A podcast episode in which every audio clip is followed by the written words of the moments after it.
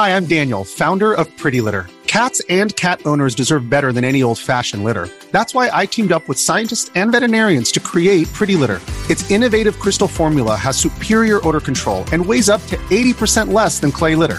Pretty Litter even monitors health by changing colors to help detect early signs of potential illness. It's the world's smartest kitty litter. Go to prettylitter.com and use code SPOTIFY for 20% off your first order and a free cat toy. Terms and conditions apply. See site for details.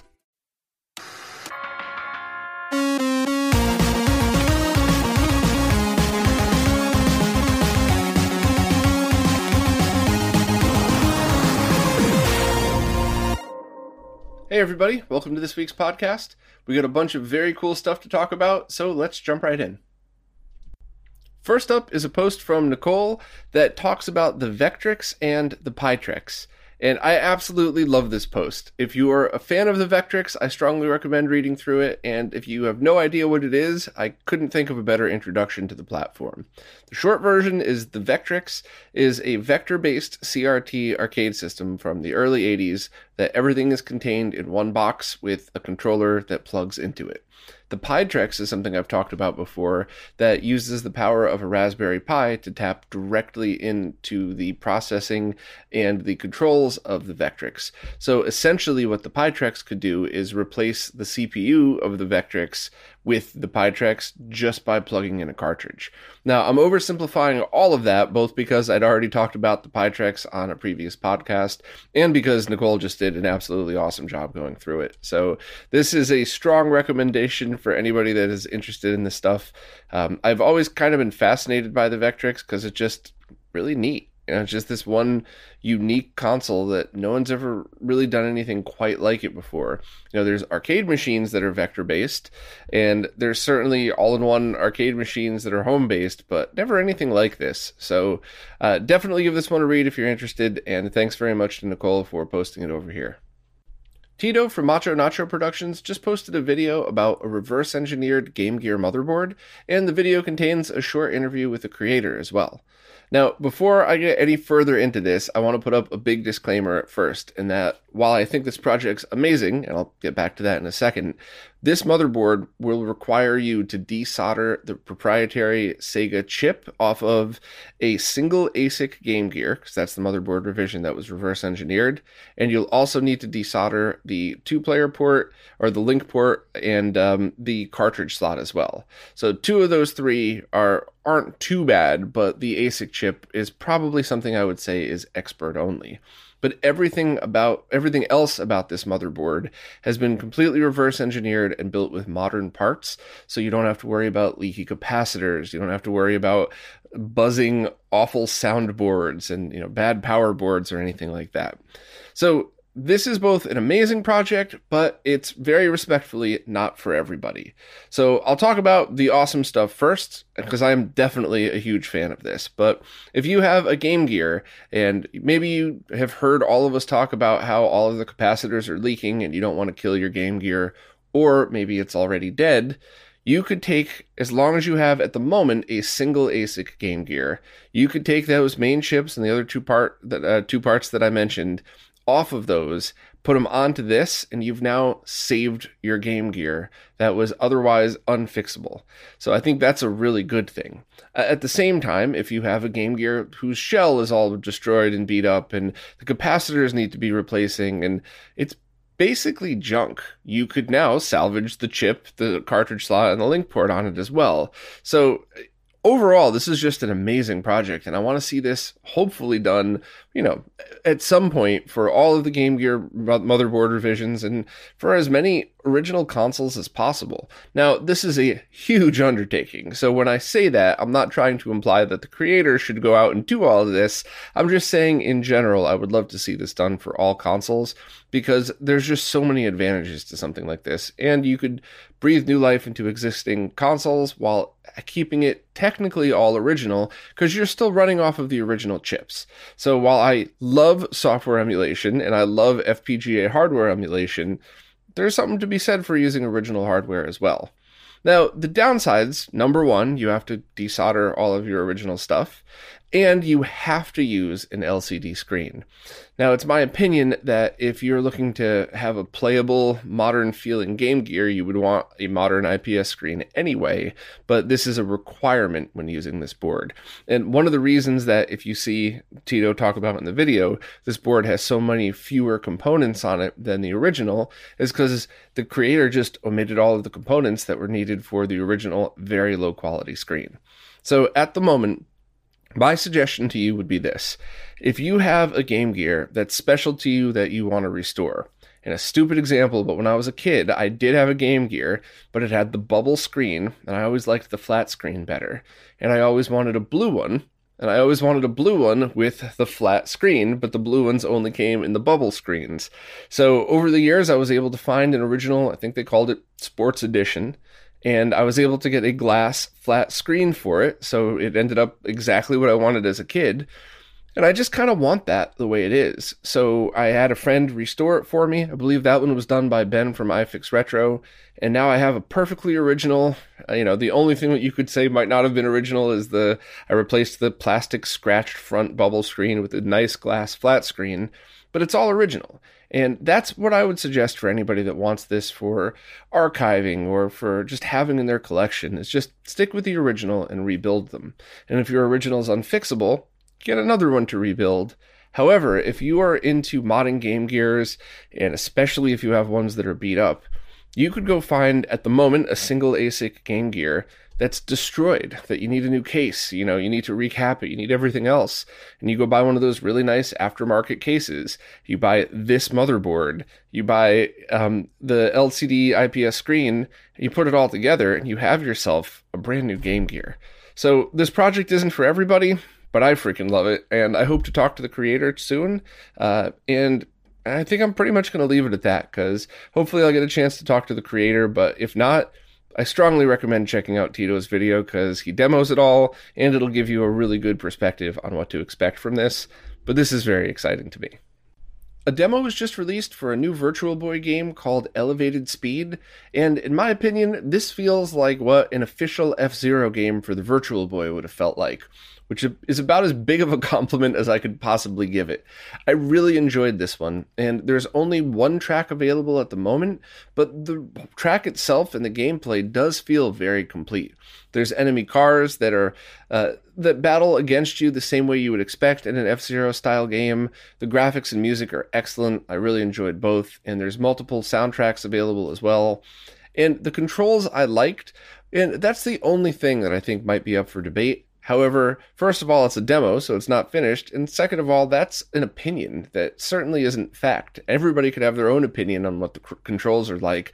But for me, I couldn't really decide if I loved them because it felt like a hovercraft style car on a track, or if I thought they were just a tiny bit too loose.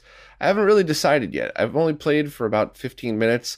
I just know that I really enjoyed the game, so I'm interested to see what the creator is going to do for the final version. If they left it exactly as is, I would have no complaints whatsoever. I just kind of wanted to share my opinion in case you decide to try it, and I highly recommend that you do. If you have the ability to play any ROM on an original Virtual Boy, that is definitely the best way to experience it, because much like the Vectrex, Vectrex and the Virtual Boy are two consoles that could never quite get the original experience through emulation, at least on a 2D display. I'm sure with uh, the modern VR helmets you could get very close, but there's just something different about seeing the game in 3D and seeing the tricks that the VU engine, VUE engine uses to blend the different shades of red together that just doesn't translate as well to 2D on a monitor. Now, if you don't have the ability to play on an original Virtual Boy, I still recommend trying it out, but just keep that in mind because it's very easy to overlook a game like this that was designed to be used on the Virtual Boy. But it is very cool, and I'm very pumped for the final version. I think whenever it is released, they're going to aim for things like link player support and uh, a whole bunch of different options. So if you're a Virtual Boy fan, I would call this a must try because it's free. And if you have the ability to play a ROM, that's free too. So thanks very much to the creator. Thanks very much to the VUE engine team for making stuff like this possible. And I just really hope to see more cool things for the Virtual Boy because while there are a lot of silly things about it, and while it does deserve a lot of the, uh, you know, a lot of the times people rip on it, I do think there's so many positive things about it, and if you play the right games the right way, it's a really enjoyable experience. Retrobit have just opened pre-orders on a GameCube component video cable. The price will be $60 plus shipping. It should ship sometime around April, but with a global part shortage, I would probably expect delays. And they claim to be fully shielded cables.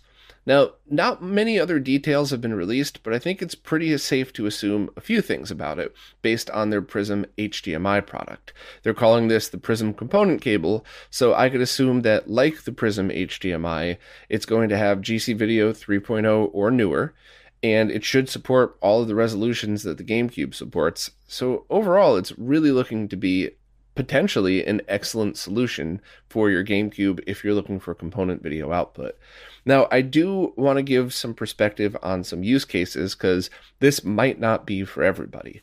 If you're a streamer that has no problem streaming in 480p or knows how to scale in OBS, which is very easy, you might want to do something like get the Prism that they currently have, the HDMI version, and use an HDMI splitter and either have one go directly to your capture card and the other go into your monitor, or you could even use that splitter to have HDMI audio extraction to optical audio. You could send one of the splitters to an HDMI to component video cable, so you could use it there. You could use HDMI to VGA if you want to use a PC VGA monitor and also stream at the same time. And all of those options are there for you right now. You don't have to wait, but they're going to cost more money. So if you're somebody that wants multiple outputs and multiple options and all the things that I just mentioned, I would suggest just doing that now. Get their HDMI version at 80 plus, you know, a handful of those converters would probably run you another 40 or 50 total, but you have all of those different output options and it should perform the same as these. However, if you're somebody that just has a whole bunch of component video cables in their setup and you're just looking for component video out, you could absolutely pick up their HDMI Prism. And I would also recommend the brace from Retrofrog to keep it steady and an HDMI to component converter. And that would work pretty perfectly, but that's going to run you well over a hundred bucks, whereas these are 60. So without testing them myself, I can only talk about use cases, uh, use cases and what Retrobit has said but they look like they're going to be a great option.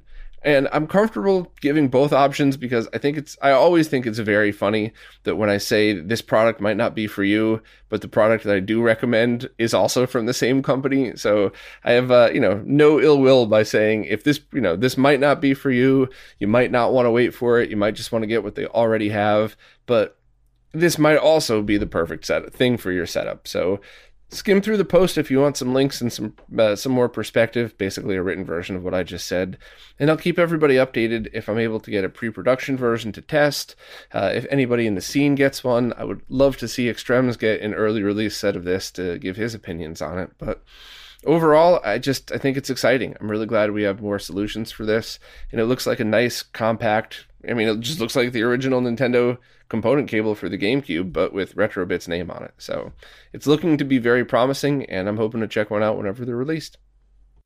The Japanese only Sega Saturn game Bulk Slash has just gotten a full English localization.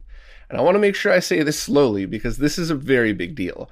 Not just an English translation, a full localization. So all of the voice acting for all of the navigators in game, as well as the endings, and everywhere there were Japanese voice actors, have been re recorded by fans of the game who worked on a team to localize it. So essentially, a bunch of fans of the game Bulk Slash did what the company could have, or maybe should have, depending how you look at it, done back in the 90s, and created a true English language version of the game, which is absolutely amazing. I don't remember anything of this scale other than the BS Zelda localization, which I keep uh, trying to peer pressure a certain long haired CDI fan into making a documentary about that. But back to Bulk Slash, I was just blown away at the amount of work that went into this and how good it came out. And on top of that, they added support for the Twin Stick, which was the same stick that you would use for Virtual-On, another mech fighting game. And I've only used those once a long time ago, and I, just thought they were so cool. Like, what a weird and interesting and awesome way to experience a game like that. And the fact that the team added that in as well just makes this one of the biggest deals in translation I've seen in a while. And I'm certainly not trying to take away from anybody else's translation project. Those are all amazing too. But I really wanted to take the time to, to just talk about this one and to really impress upon everybody how big of a deal this actually is. Now, if you would like the full story behind the game, as well as the story about the translation and some demos, I very strongly recommend watching the video that I embedded in this post from Sega Saturn Shiro. They have a series on this game, so if you'd like to spend a full day watching stuff about the history of it and hearing from people, that's cool too. But at the very least, I would recommend watching that. And if you'd like to hear Mark and Corey's thoughts, My Life in Gaming did a live stream of it.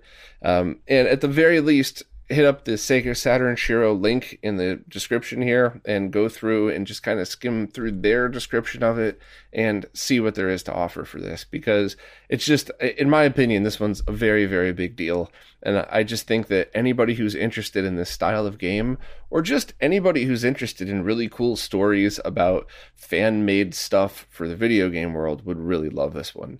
Um, I also just wanted to add a personal note at the end. When I first saw this pop up, actually, one of the developers I'm buddies with mentioned this to me, and I got excited, but I was traveling that week. I was trying to catch up with a bunch of other stuff, and I absolutely refused to just skim through and do a one paragraph Bulk Slash was translated to English. Here's the link. You know, I'm sure a lot of people would have preferred that because they could have gotten the info right away, but I just refused to do that. I thought it was way too big of a deal to, to undercut it like that. And I wanted to wait till I had time to watch the full Sega Saturn Shiro video to talk to a couple of the developers that worked on it and, and to really let this sink in and how big of a project this is. So while it's not a long post, it's just a three paragraph short one minute read. I'm really happy that I took the time to do that. I know a lot of people get really upset, which is actually good. That means there's a lot of passionate people in the retro gaming world that want to hear their favorite projects get talked about. And I love that. And I think that's awesome. But I'm also going to have to do this at my own pace. I'm one person and I refuse to just skip over something like this. So if you're one of the many people who are annoyed that I didn't get this out last week, um, you know, I, I, am not going to apologize this time because I wanted to take the time to get it right. And especially in the description here in the podcast, because same thing. If I had just skipped to the end and just said it was a translation, this wouldn't be a four four and a half minute segment. This would be a 30 second segment that skips over all of the importance of this. So please check out the project if you're interested in it. At the very least, either skim through the Sega Saturn Shiro post or their video. But I do think this is a big deal, and I'm really glad I took the time to to write about it correctly and to talk about it here. So congrats to the team. Holy crap, what a good job.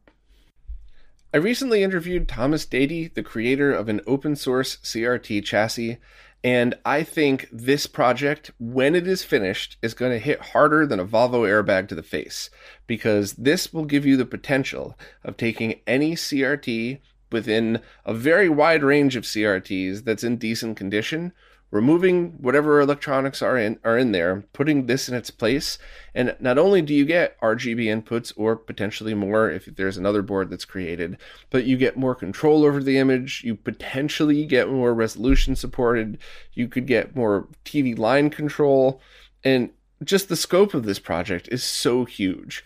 Before I go any further, it is not ready yet. So normally with something like this, I would probably message the developer, have a conversation, help if there's any way I could, and then swing back around to it.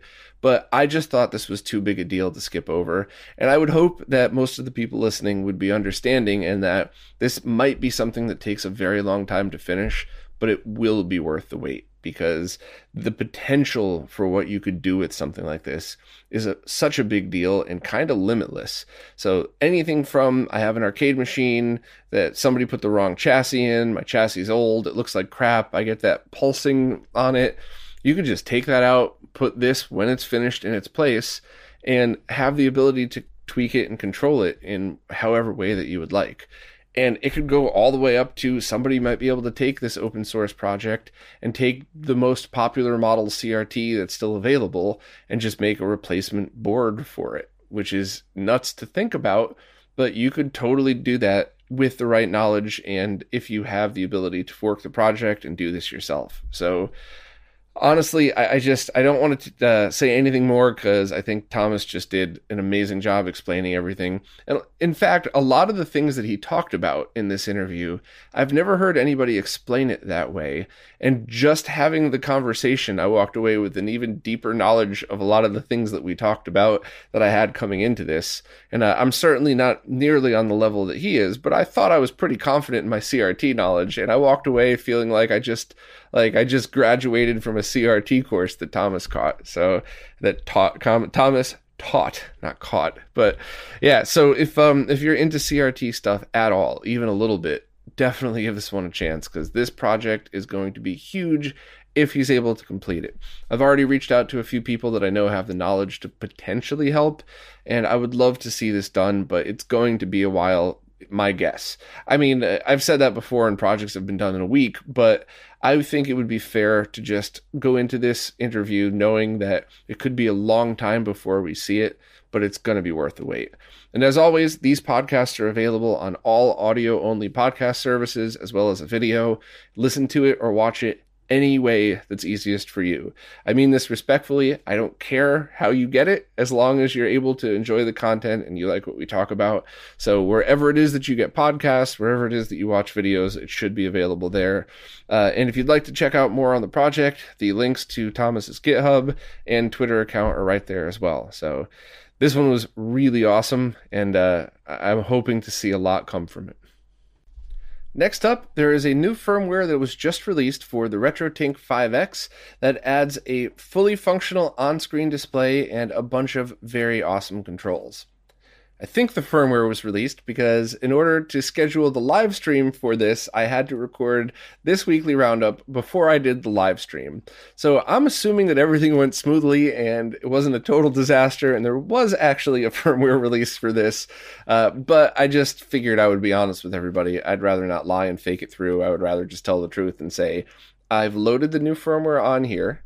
I've taken a very quick look and I loved it. But I didn't really go anything into scrolling through some menus very quickly without even having a console plugged in because I wanted uh, I wanted it to be fresh when I did it live and I wanted to go through it with Mike to figure out all of the cool things he added. So um, I can't tell you how much I appreciate Mike giving me the opportunity to do that with him. I love working with Mike. Um, it's always a blast, and I think we have fun doing this stuff. So hopefully the live stream came out okay. But if you'd like any more info, my plan is that after the live stream is over, to do a post with some screenshots and some stuff that we learned in the live stream, as well as the live stream. That way, if you don't have that much time, you could just scroll through the post, see some of the most notable features. And if you do have time, you could go back and rewatch the live stream and get all of the gritty details and hopefully have a lot of questions uh, from people in the chat and really dig into this new firmware and all the new functionality. So, uh, thanks to all of you who may have already seen the live stream before watching this. And of course, thanks to Mike for doing it with me.